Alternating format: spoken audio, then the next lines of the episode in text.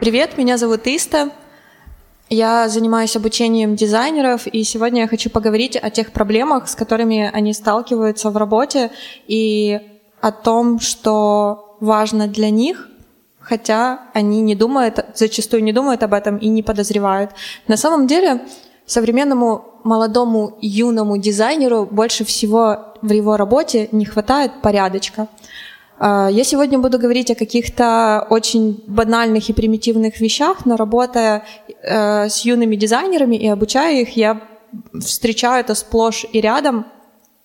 И проблем, проблемы, которые у них есть, они связаны с каким-то, не знаю, даже базовым проект менеджментом и с коммуникациями. И я хочу рассказать сегодня о нескольких, о нескольких ошибках, которые допускают, допускают большинство дизайнеров.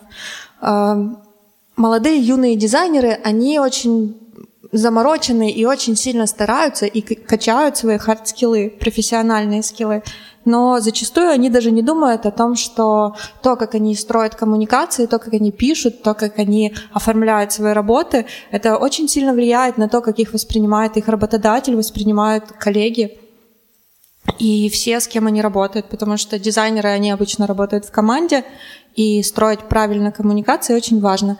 Первое, с чем лажают большинство дизайнеров, это название файлов. Казалось бы, очень простая штука, но почему-то все забивают на это и потом ничего не могут найти ни самостоятельно на своем компе, ни э, пересылая коллегам тоже их коллеги потом не могут найти эти файлы, все теряется, все в диком бардаке. И есть одно простое правило, придерживаясь которого можно все упростить и находить все файлы очень легко. Если, например, вы будете, называя файл, вначале писать название проекта первым словом, вторым словом, а, что, что это такое, что содержит этот файл. Например, это может быть информационная архитектура или макет какой-то очень определенной страницы и дату, когда это было сделано. А, таким образом, вы избавляете себя от бардака и хаоса, все понимают, что внутри файла, и ваш коллега, которому вы шлете, не открывая файл, тоже понимает, что внутри.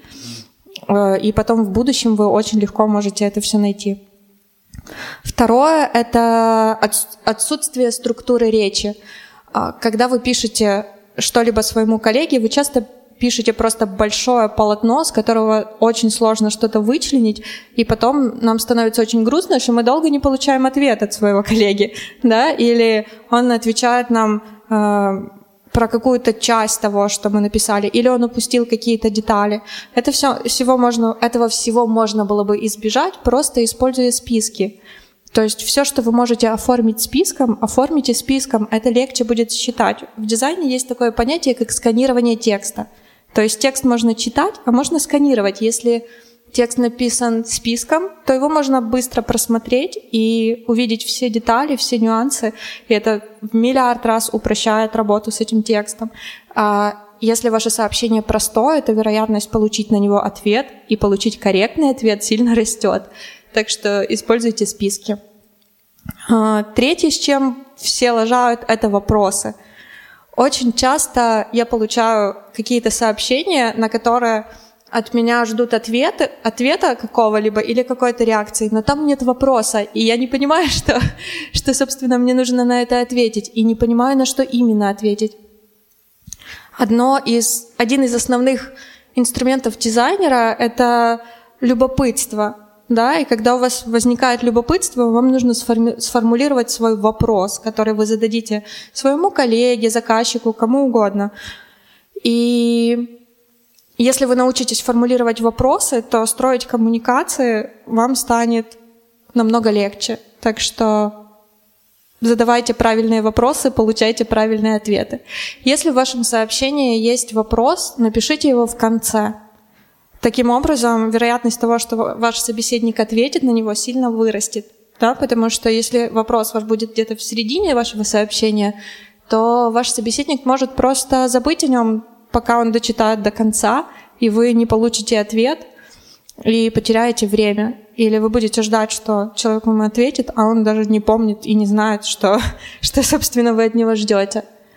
А, четвертое — это ссылки. Если вы сбрасываете что-то вашему коллеге или заказчику, э, чтобы он посмотрел, используйте ссылки.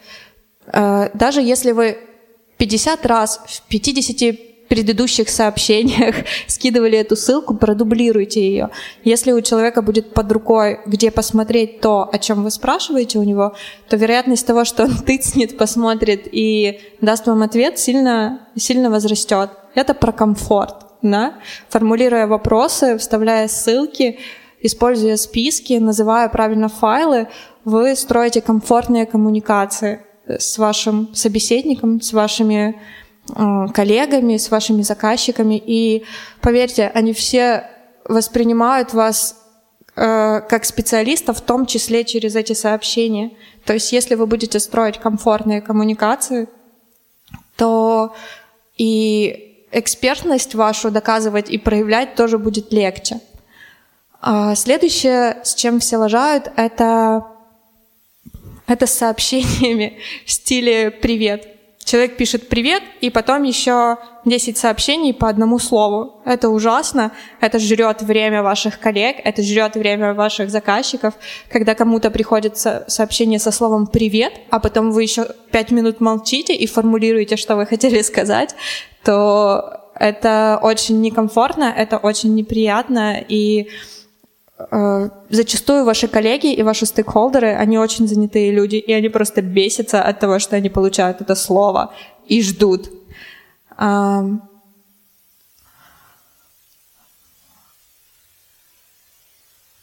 Когда вы коммуницируете с вашими коллегами или с вашими заказчиками, избегайте резких слов, когда даете им обратную связь потому что люди, которые работали над этой задачей, они потратили на это какое-то какое время, вложили N усилий, и если вы смотря на результат чьей-либо работы, вваливаетесь сразу в критику, это сразу показывает вас как некомпетентного специалиста. Во-первых, потому что вы не понимаете и не знаете, почему было принято такое решение, почему оно выглядит так. Во-вторых, потому что вы не знаете, какая Э, какая была задача и в каких условиях это было сделано. Если вы сразу начинаете критиковать и использовать какие-то э, резкие выражения особенно, то это просто проявление большого неуважения к вашим коллегам и к результатам работы этого человека. Возможно, у человека было 50 ограничений и полчаса времени, и это просто лучшее решение, которое можно было сделать и за, за, за это время в тех условиях, в которых это было сделано. Так что будьте осторожны с критикой и резкими словами. А, следующее — это ссылки на таблицы. Очень часто это происходит, когда вы отправляете кому-либо таблицу, в таблице есть несколько вкладок, и ссылка, она отправляется на первую вкладку, а то, что вы хотите показать, оно может быть в десятой вкладке. И человек, который это смотрит, он не откроет десятую вкладку и не поймет, не поймет, что вы имели в виду, если вы не напишете об этом. А, или поймет, но будет долго копаться, и это тоже сожрет время, и это вызовет не знаю, негативную реакцию и в связи с тем, что вы пишете, и в связи с тем, что вы тратите время. И последнее, о чем хочу сказать, это про обозначение месяцев. Если вы в коммуникациях хотите обозначить какую-то дату, и там есть месяц, напишите его словом. Люди очень часто путают э, месяцы, там, третий, четвертый, особенно если у вас дата какая-то, не знаю, третье число, четвертый месяц, четвертое число, третий месяц, там вообще жесть, и просто особенно в эти, в эти даты срываются встречи, потому что люди не считали, они не вспомнили какой там март-апрель или что, что, что это за месяцы, и это всегда работает негатив, поэтому если вы пишете какие-то даты, используйте слово «месяц». А, пишите, пишите месяц словом, и если вы пишете какое-то время, то не пишите тоже просто э, 14, 15, 16, напишите 14.00, 15.00, не поленитесь, это сильно упрощает считывать, считывать, что вы пишете. И казалось бы, это какие-то очень достаточно простые штуки, но в нашем современном мире через нас несется столько информации в день, что мы можем очень легко ошибаться в этих моментах. Я призываю вас быть разумными, уважать своих коллег, их время, а, научиться формулировать вопросы и строить свои коммуникации качественно.